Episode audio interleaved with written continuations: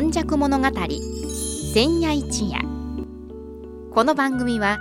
プロジェクト M の提供でお送りします。神戸は港があることで多様性のある町となりました。しかしその港というのは神戸港だけを指しているのではありません。山から海へと注ぎ込む川のある地域には素晴らしい砂間が広がり海の流れと川の流れに相まったこの永田地域一帯も神代の昔から自然の生んだ港がたくさん点在していました。この番組「永田根弱物語千夜一夜」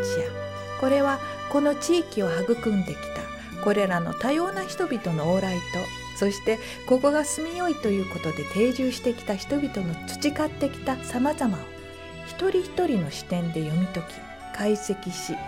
永田の多様性これがこれからの時代の大きな力になるというこの地の歴史を掘り起こしながら未来予想図を皆様にお届けするという番組です。皆様こんばんは、えー、本日も永田今昔物語の時間がやってまいりました。司会進行はいつものように FMYY のキムチ焼きそして35夜はこの方がお話し手です。須磨で生まれ須磨で育ち八十数年井上勇です。よろしくお願いします。お願いいたします。井上さん今日のお話はどういうお話でしょうか？あの今日はですね向こう利休と笠手というあのお話なんですが。向こう利休、はい。この利休はわかるんですが、笠手ですか、はい、えー、詳しくお願いいたします。あの現在ではですねもう向こう利休といっても地元の須磨の人でもですね、うん、もう知らなくなってなんかこう過去形というふうになってしまいましたですね。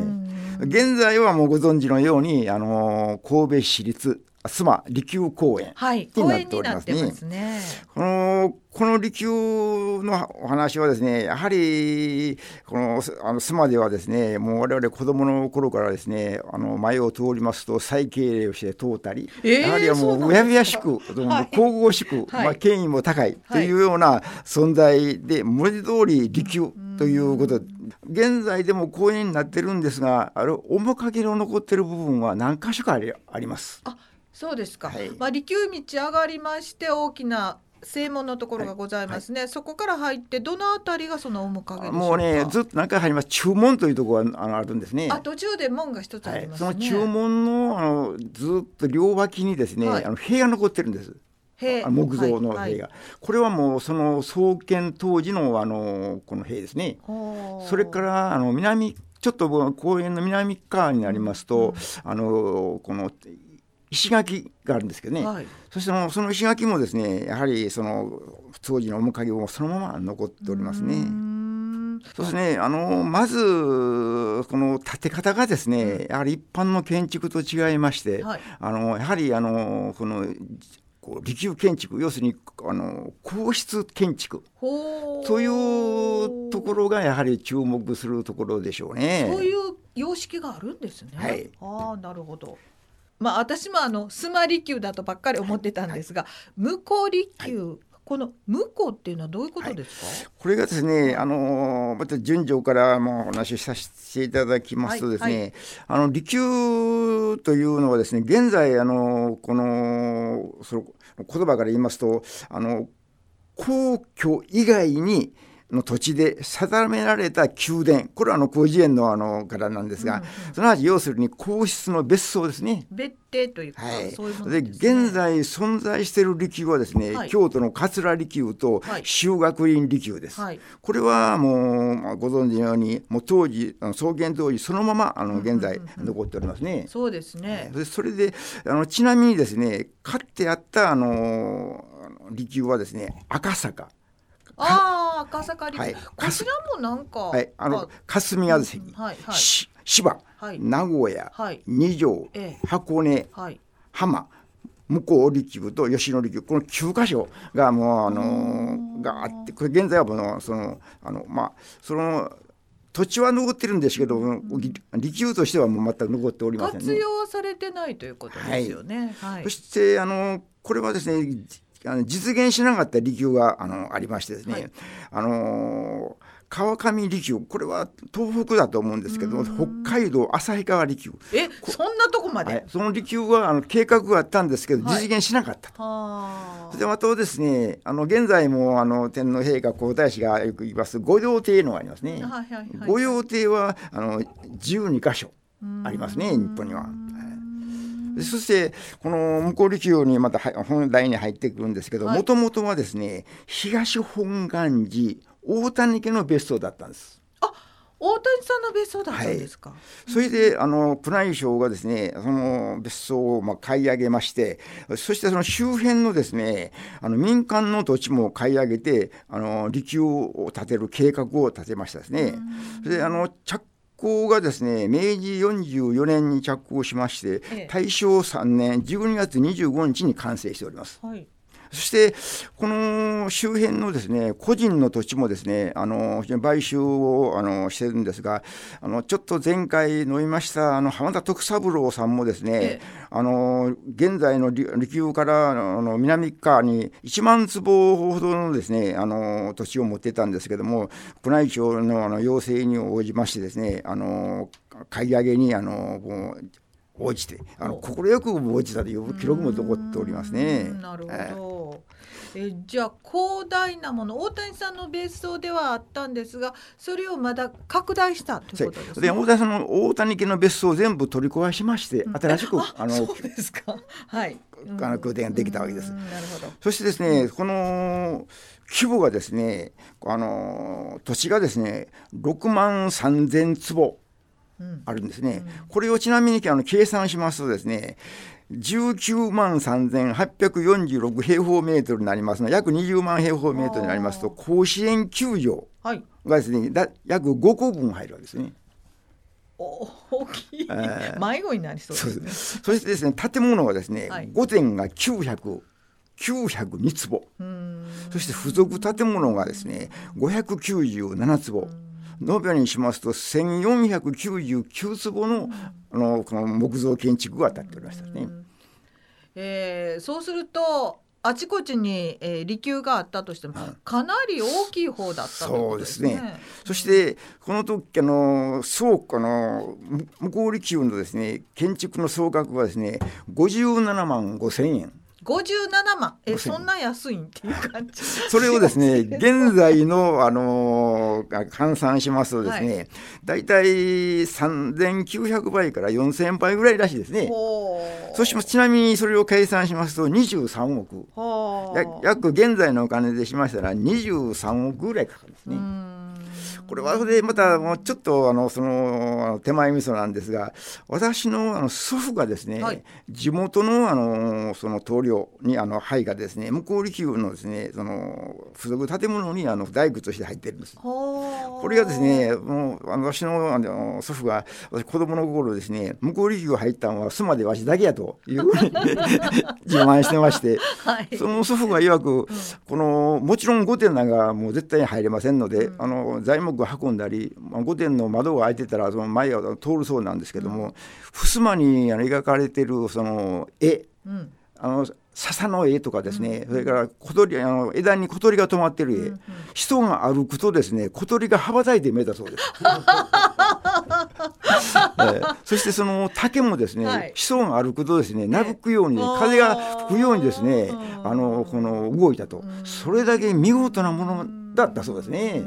でもあの今のお話を聞きますとですね前のあのその紀州のお城はいのあの財産管理の話も出ていましたけれども御殿とか利休とかお城とかを建てるとやっぱりあの美術文化のこう巣窟みたいになってるってことですね。そうですね。だから本あの本殿の場合はですね、東京名古屋からですね、宮内省の指定のやっぱりあの棟梁大工が来まして、付属建物だけは地元の業者がやったそうですね。うんなるほど。そして先ほど出ましたこの向こう利休のごあの語源なんですが、はいこれはですねずっとこう遡りましてこの時に宮内庁からもいろいろそのあの須磨利休にするか向こう利休にするかという議論が出たそうです。はそしてですねこれをずっとこう紐解いていきますとですねこのあの一説にはあの皇徳天皇、はい。皇徳天皇と言います36代天皇になるんですけど、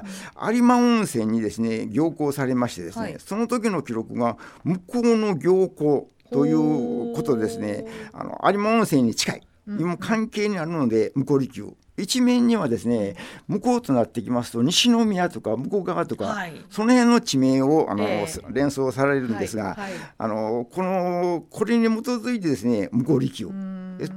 すなわち通称はあのスマリ牛だったんですけど、あの名称そのものは向こう力そういうような語源のですねあのこの話が伝わっておりますね。はい、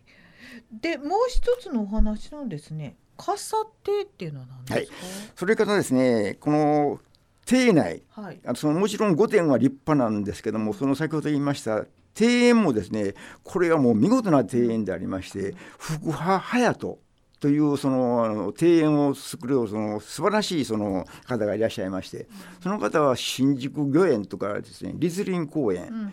との設計を手掛けた有名どこですね。有名な方で神戸にも非常にあの関係がありましてオリーブとかいちごぶどうそのそういうので神戸にも非常に関係のあるその方がですねその設計されてるんです。その中の庭園の中の一部にですね傘亭そのその傘亭の近くにはあのそのあのこの大きな松月見の松とありまして、うん、ありまして、それから月見山という地名もあったんですけど、はいはいはい、まああの一番高台にその傘亭要するに傘亭と言いましたらあの月見を見るような連想していただいたらいいかと思いますね。まあ、アンブレラっていうことで考えると東屋みたいなもの、ね、そうそう。もちろんあの正式な名前は東屋と言います。ああそうですか。はい、でそのこの現在利休にあるそのあのこの片手東屋はですね、うん、あのセンスあのあのもちろんこの御殿はあの空襲にアメリカの B29 に爆撃がありましてそうですか。全部あのあの消失してしまったんです。その時にですね傘手はもちろんこのあの番傘のような格好をしてるんですね、真ん中の柱、うん、柱はですね銅製の柱で上は全部あのあのこの焼夷弾で焼けたんですけども、うん、柱が残ってたんですその柱をですね利用して今回まあ復元されたんですけどもやはりその小高いところにありますのであの天皇陛下があのそこであの行かれた場合には月見なんかの場合はそこから月見をそういうような格好の場所ですね。そしてこのあの現在ですねあの私もその月見の時にあの招待できたんですけどもその傘亭から見るそのあの九州の名月というのは大阪湾に月があのこの移りましてそこから見える大阪湾の月というのはこれは本当にですね現在人でも非常に優雅ですね。いやしかしですねこの神戸の地というのはですね、えーまあ、坂の町とも言われますけれどそこからこう遠く、はい、大阪和歌山とかいろいろなところまでこう一望できる。えー、まあそちらは東ですけれども西の方に行くと淡路島から何からっていうのを見れるところが本当にあのすぐ近くであるっていう風光明媚なところですね。本当にあの現在でもですね、あの本当にもまあ探索するのには、まああの現在はもう利休公園になっておりますけども、あの場合はあのベルサイユ宮殿を真似をして作ったそうですね。そうですね。噴水のすごいところ。だからちょっとですね、そのこの面影が残っているのと現代の利休とですね、まあバランスやるんですけどもですね、やはりこのこの邸内ににあの行かれましたらですね、ええ、今一度その面影をですね、え、やっぱし辿っていただきたいと思いますね。なるほど、えー、神戸の良さをもう一度見直す場所にもなっておりますのでまたぜひおいでいただければというふうに思います。えー、本日、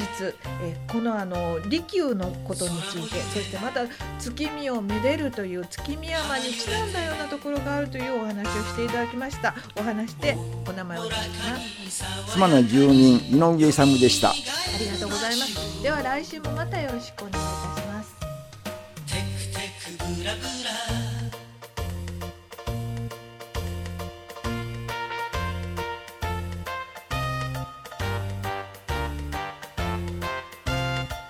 永田今昔物語千夜一夜この番組はプロジェクト M の提供でお送りしました。